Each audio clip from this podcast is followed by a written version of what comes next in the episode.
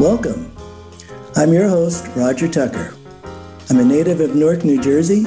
I'll be interviewing artists, historians, authors, and other cultural thought leaders to discuss the cultural impact and influence that Newark has had and continues to have on their lives and work. Ananda Bell is an Australian-born, US-based artist and curator. She is the director and chief curator of the Paul Robeson Galleries. The Paul Robeson Galleries operates a network of exhibition venues and dedicated and interstitial spaces across the campus, including the Robeson Campus Center and Express Newark. Prior to working at Rutgers, Bell has worked in various not-for-profit arts organizations, including the Everhart Museum in Pennsylvania and Snug Harbor Cultural Center in New York. In Australia, she worked at the National Gallery of Victoria and Bendigo Art Gallery. Her artwork has been shown at various venues in the USA and Australia. In 2016, she was the recipient of a New Jersey State Council on the Arts Fellowship as a practicing artist. Ananda received a Master's of Fine Arts from Monash University, a Bachelor of Fine Arts in Painting and Printmaking at RMIT University, and a Bachelor of Arts in Psychology and English from the University of Melbourne. Welcome, Ananda. Thank you. It's lovely to be here with you virtually. Great. Ananda, when did you arrive in Newark and what brought you here? So I arrived in Newark in 2007 and I came for the job at the Robeson Galleries. So I had recently migrated to the United States and I had a few other jobs in Pennsylvania and New York, and then I saw this job advertised and I thought that it looked really interesting, specifically because it was a university gallery, so there was an emphasis not on the commercial aspect of the art world, and also that the focus was both inwards and outwards looking. So the populations that were being served were as much about off-campus populations and the various populations in the city, as well as the usual kind of suspects that you have on campus, the faculty, staff, and students. Yeah, your location is great. You're in downtown Newark. Yes. And you're part of that University Heights. I mean, you're surrounded by wonderful universities and thousands of students. So, and I guess that's been really growing since you arrived and started at Rutgers. Yes. So the original hub for the Paul Robeson Galleries was built 40 years ago as part of the development of that aspect of the campus. And then in 2014, we have a new chancellor arrive, Nancy Cantor, who had a very specific and very vast mission for the university. And she had a vision which included the idea that the university's kind of boundaries within the city would be permeable. And so this evolved in a very concrete way into a manifestation of an arts community that is both of the city and of the campus. And that's known as Express Newark. And that's in a building that I walked past for more than a decade, I would say. And it was completely, abandoned. There was large tracts of open land right in the this pristine, beautiful location in downtown Newark.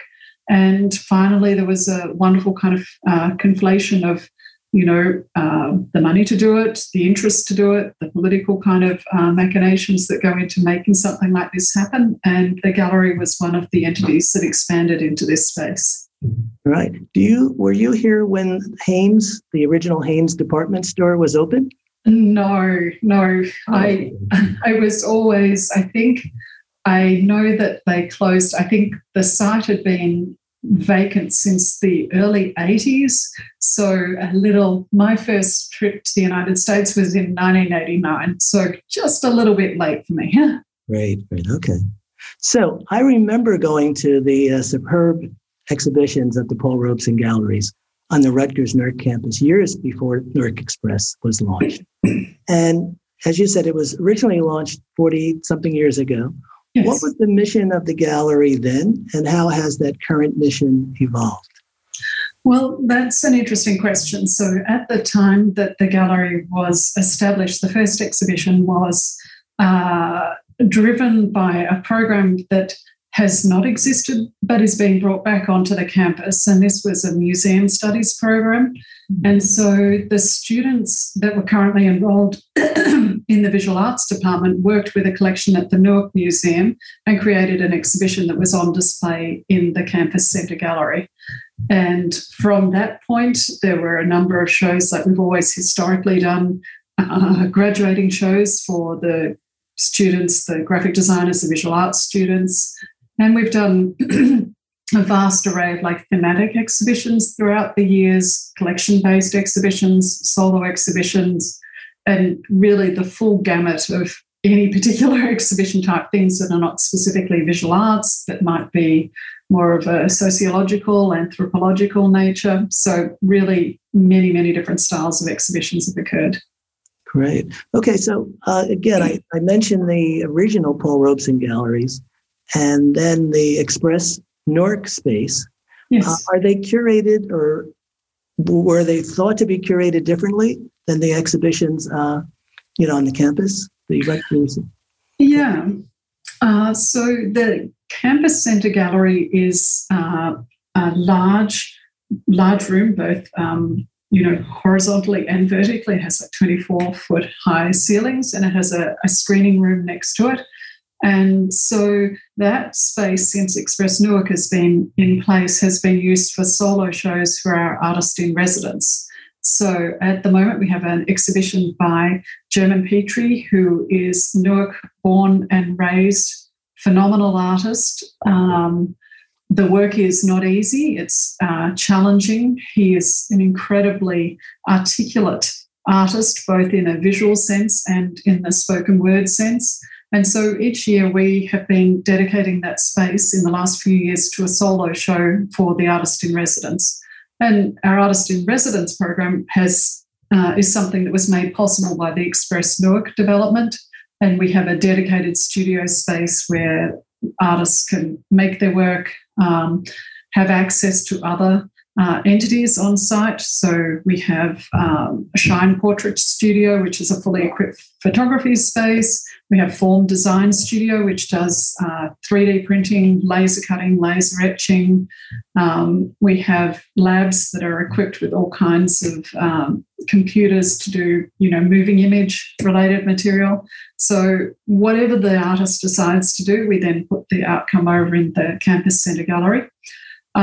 For the spaces that we have at Express Newark, these were designed very specifically to show the broadest array of art that we could imagine. So we built them, their museum quality in terms of temperature, climate.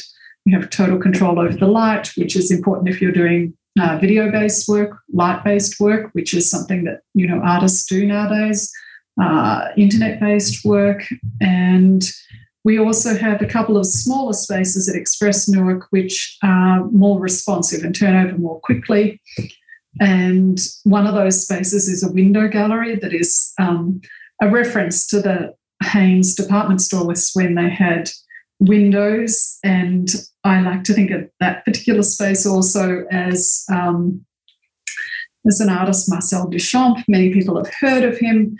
Many, many years ago, he actually did a department store window in Newark, and it was to launch a monograph, I believe, on him. And he borrowed Nude Descending the Staircase, very famous work, and he put that in a window in Newark, and then he dismembered mannequins and assembled them to match the figure going up the stairs. Anyway, it lasted a weekend, and people were outraged because the mannequins were naked, not because the mannequin had been dismembered, but because the mannequins were naked. So after a weekend, he was told to take that rubbish and depart. So I like to think that there's a long history of some very, very interesting work being done in window spaces. And we also have like a small project space where we do all kinds of wonderful shows. We've currently got one curated by Adrian Wheeler, who's used to work doing an annual show with us with Gladys Brower. So, you know, some phenomenal women artists of the city of Newark. So, yeah, we have a range of different spaces to do different types of projects.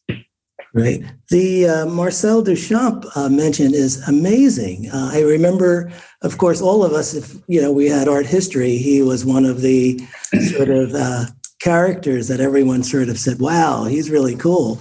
Do you have any information as to what window and what year? I can actually send you an article about it. I think it was Bambergers department store. I can't remember the year, but I can certainly send you the article. It was when I first moved to Newark and I wanted to know as much about the city and the art history in the city. And it was an obscure kind of article I came across. I'm like, oh, okay, that's interesting. I like that as a kind of metaphor for disrupting the environment, using art as a way to provoke an experience in somebody. It doesn't have to be a negative one, can be a positive one, but I like the attitude behind the work. That's amazing. I, on the way to Arts High School, I went to Arts High School in the, graduated in 70.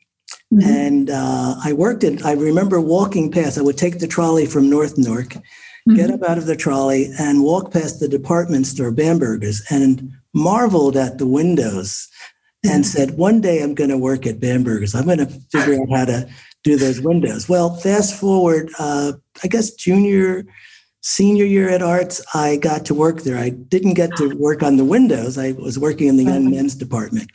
But it was such an amazing experience, you know, to sort of grow up and to see a space and then actually, you know, work in that space. And so I'm really jazzed and I can't wait to see the Marcel Duchamp installation, and I'll be sure to include that on our website. Okay, I will send you straight after this. Absolutely. That is so amazing. Again, Newark as you said, a place where so many artists and industries were sort of disruptors mm-hmm. during their time, before their time. Mm-hmm. So that's great to know. Most of us, not all of us, know that Paul Robeson was a celebrated Black American singer, actor, activist, and an alumnus of Rutgers University.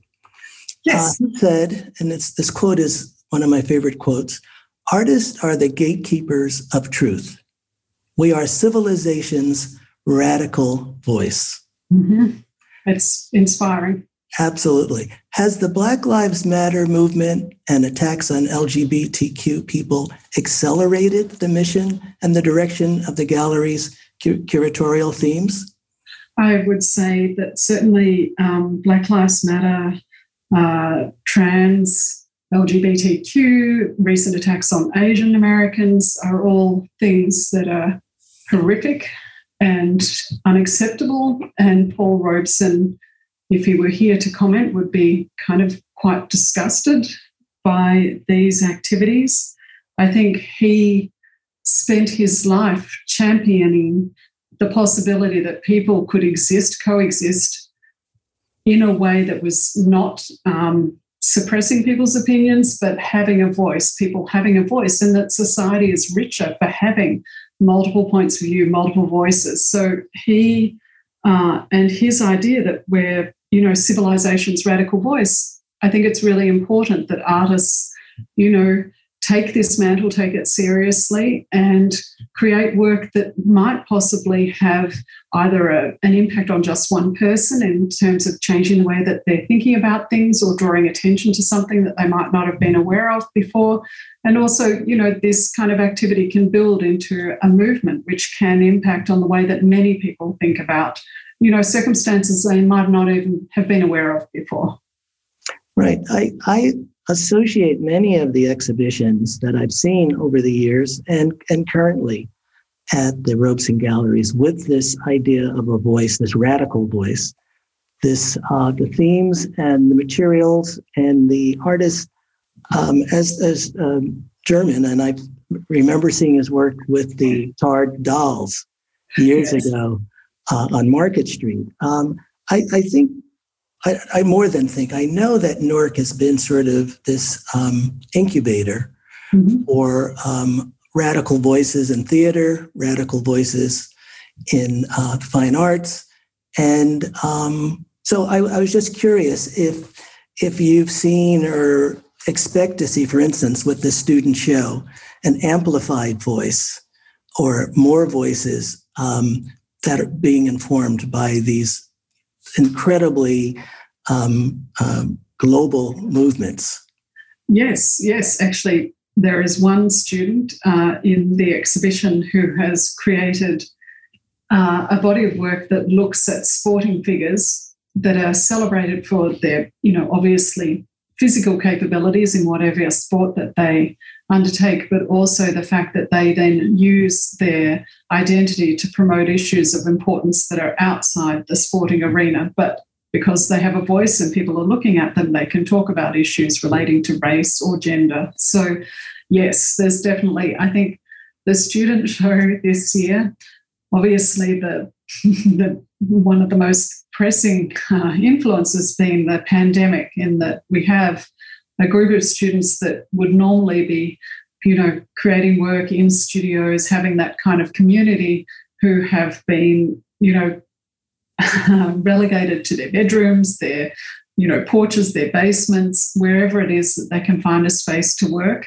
And I think the issues that they've been grappling with have certainly related to Black Lives Matter, but also relating to social isolation, relating to how to take an idea that you thought you might have access to, a ceramics workshop, and now you don't, and you have to totally about turn, put all your energy into thinking of another way to express yourself. So the show is fantastic. If anybody's interested, we have a link on our website. It's a virtual gallery and it'll be open until December, the end of the year. So I encourage people to go and have a look at these works. Great. I would love for you to share that link with me, and I'll include it on the website. 3, 4.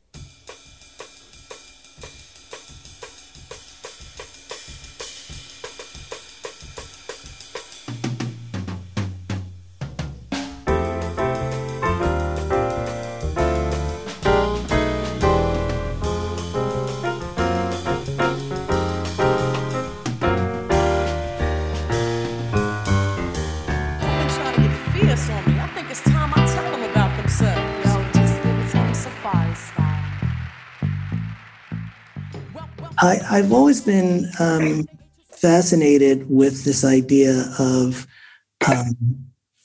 how communities evolve, how they transform.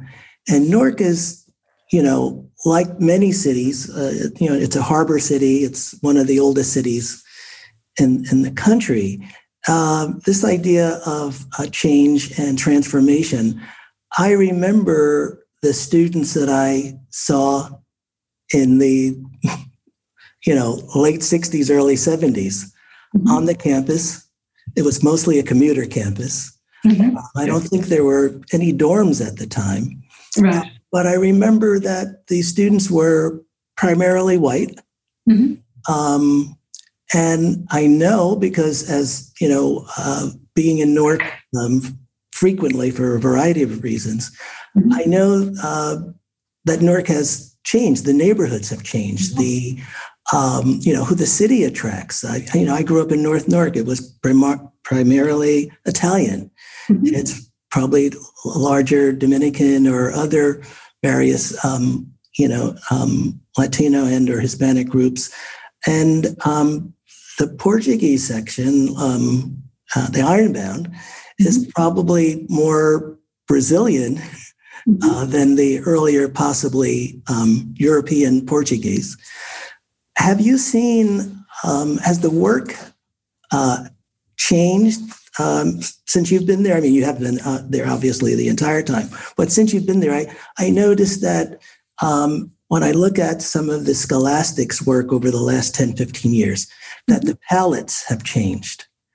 The palettes, the color palettes, and I noticed there are more portraits, self-portraits of Asian and Middle Eastern students. Mm-hmm. And I know that the palette of their cultures, even though they may have studied a very Western, like all of us, the color wheel and all mm-hmm. of the more Eurocentric color themes that I could see over the years that palette changing. The subjects were pretty much the same. You know, it was either landscape or people or but the colors. And so have you noticed that, or is that something that maybe at the graduate level is not as obvious? Or that's an interesting question. I think that, you know, the student shows have been, you know, so vastly different and so vastly experimental. I think that the influences, obviously the thing that, the change that in the time that you're talking about that would have had the widest influence is simply access to information via the internet. So, you know, the students now have exposure to not just things that they might personally be able to go and see within their immediate environments, but they have access to anything in the world. And I think that, you know, social media such as Instagram is an incredibly powerful tool, again, for sharing information and for being able to go down rabbit holes if you have a particular interest in a particular subject matter. I think that certainly, you know, your reference to the diversity within the campus population, Newark was a very, very white campus for a long period of time. And it was only because of the Black organisation of students that did a takeover of one of the buildings on campus, and they demanded more diversity within the teachers as well as the students. And that actually facilitated the appointment of the first ever Black professor, and that was Clement Price, who, of course, is well known to anybody in Newark. He was a phenomenal man, highly articulate, an historian, and connected to everybody. Yes. A dynamic thought leader for the city of Newark and for the region. Yes. So he was the first Black professor on the Newark campus? Yeah, he was, and this was as a result of the Black organisation of students taking over a site on campus. So, you know, I think that that's something that the campus can be proud of. It's not to say that we can rest on our laurels and that we have achieved everything that we need to achieve. There's always work to be done, but there is a history there of students feeling very invested in what their university is like in terms of a place that you not only go and learn about things from textbooks, but you learn about how life can be in general. Yes, great. What has been your most interesting challenge in directing and curating for the gallery? Oh, apart from the usual kind of physical ones of, you know, artworks not behaving in the way that you anticipated that they might, I guess the challenge for me would be one that's not specifically related to a single work, but just the general challenge of working with contemporary art, because many times artwork may actually just be finished literally as you're putting it in the space or hanging it on the wall or installing it somewhere. So there are challenges that arise as a consequence of that. I think also, you know, it's a very dynamic situation. There are things that are changing. An idea that you may have for a show as a, you know, an idea in your head, when you're actually trying to realise it in real life, there are things that change, evolve, improve, don't go the way that you wanted. So, but I think anybody working as a curator with contemporary artists would relish this challenge. Like, I love working with the element of surprise there. You just have to be very organised so that when the surprise happens, you can account for it within, you know, getting everything done in the time that you need to do it. Right. And I guess one of the shows that had the biggest element of surprise, which was one of the bigger kind of logistical challenges we did, which for our 30th anniversary, we decided to play The Exquisite Corpse, a drawing game that was popularised by the surrealist artists that relied on chance and automatic drawing techniques. And we played the game with 120 artists. And it was, it was wonderful. Like, we had no idea what the show was going to look like at the end. We had to sustain relationships with 120 artists for a period of time while the drawings were being made and created. We're posting them backwards and forwards. Artists did not look at who they were, you know, collaborating with on drawings, and then at the reception at the end, we unveiled all of these drawings, and it was brilliant, totally surprising and wonderful. Great. What? How big is your staff? Does it grow and shrink depending on the time of the year? We have core staff. We have at the moment 3 full-time core staff, and we cover all aspects of gallery operations. We also have some wonderful part-time staff who install exhibitions and who are gallery attendants. And then we have people that are listed as staff but are more casual in the way that they operate. We engage artists as artist educators, so we employ them to conduct programs for us in various on- and off-site kind of scenarios. Great. Well, thank you. I want to take this time now to move on to your own personal art practice. Okay. So my first question is, how do you balance your gallery direction and curatorial duties with your personal art practice? I think that the way that I think about it is, it's the wonderful thing about being in the United States is that you don't have to define yourself in a kind of binary way that is certainly more common in Australia. So since I've been here, I've had the luxury of both working with artists in a professional sense in my day job as a curator, but working with artists in terms of being colleagues and being inspired when I'm a practicing artist. And so the kind of balancing act, it's a little tricky, because it's the way that I think about it is I'm just surrounded by stimulation, you know, culture, philosophy, ideas all the time. And I don't necessarily know when I encounter an idea or a person or an exhibition how that's going to impact on me. So I don't even necessarily separate the, you know, two aspects of my practice. I see. Do you primarily work in your own personal studio? Do you work at Rutgers? Is it sort of a combination of both? Oh, I would love to come and take over Rutgers and start making artwork there, but I do not. I deliberately and strategically keep my personal artwork away from my Rutgers work. I at the moment, during the pandemic, I have been homebound. I'm going to be in the fall, I'm doing a residency at Gutenberg, which is in New Jersey, and they have wonderful facilities there. It's a gallery space. They do all kinds of creative practice. Since I've been in Newark, though, I had a studio at Gallery Aferro for a while, and I had a studio with Rebecca Jampol's earlier incarnation when she had studios over in Broad Street, not the current ones, but previous ones. So I've had various studios since I've been in Newark. Great. Thank you. In describing your print series, which is, I think, one of the most, we talked about earlier about Robeson talking about radical actions.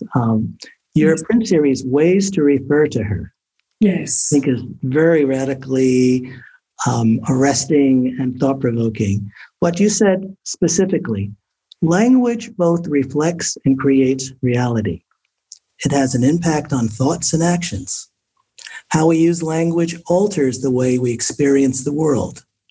Such commonly used language to refer to women is inherently negative, steeped in age-old biases, sexism, and misogyny. This series contains 100 words that have been or are in use to refer to women. So both this and your Yellow Paper series use text pattern to investigate negative themes about women from the male lens. Mm-hmm. When did you start this visual practice direction, and what originally informed or influenced it?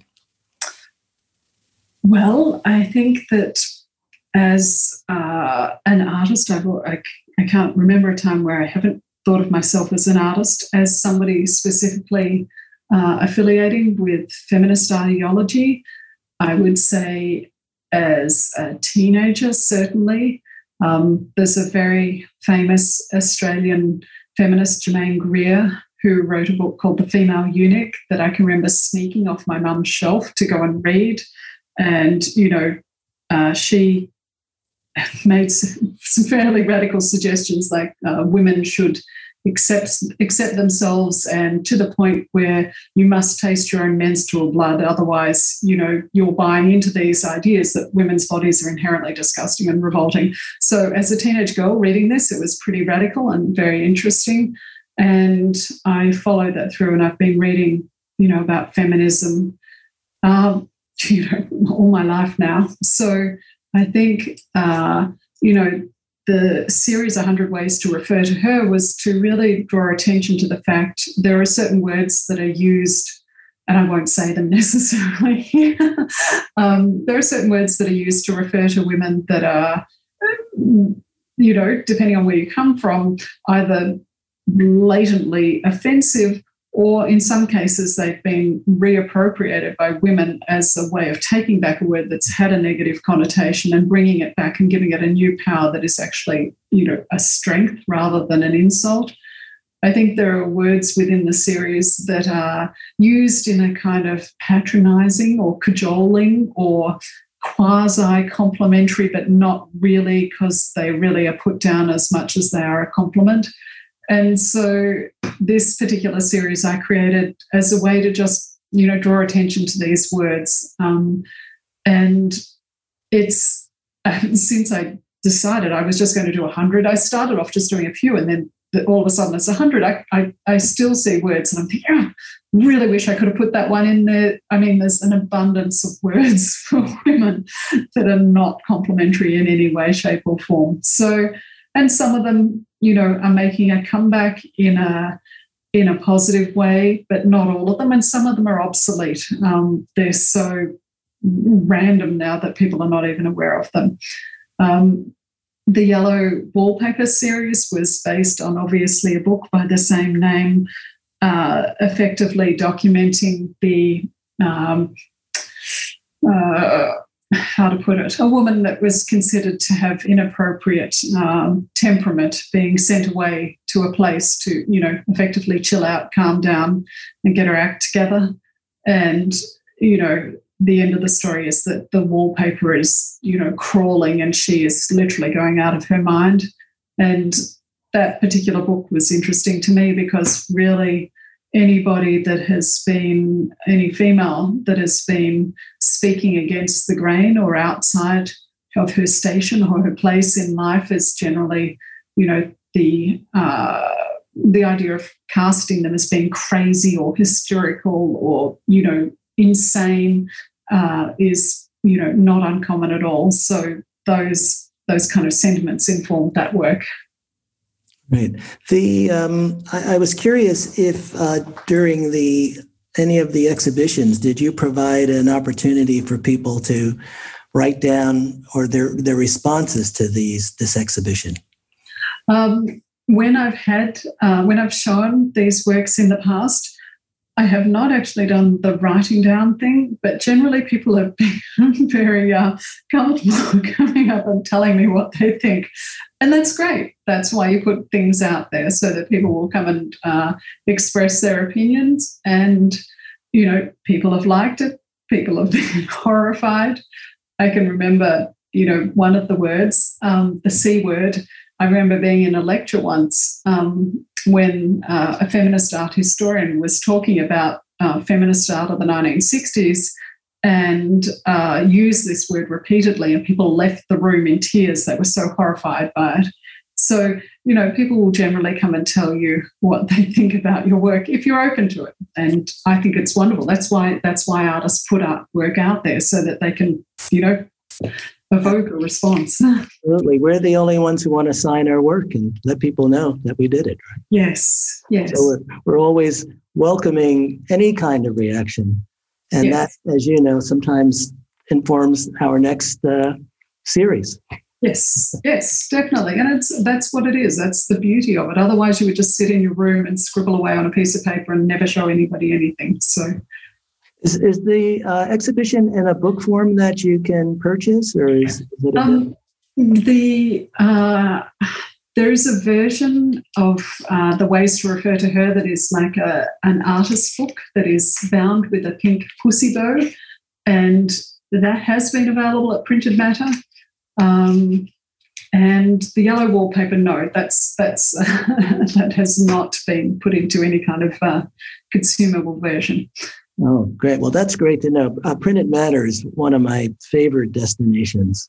It's wonderful. And I remember, I guess it's obviously gone through different incarnations, but you just don't want to leave. You walk in and you just, oh, yes. It's just so immersive, and it addresses so many things.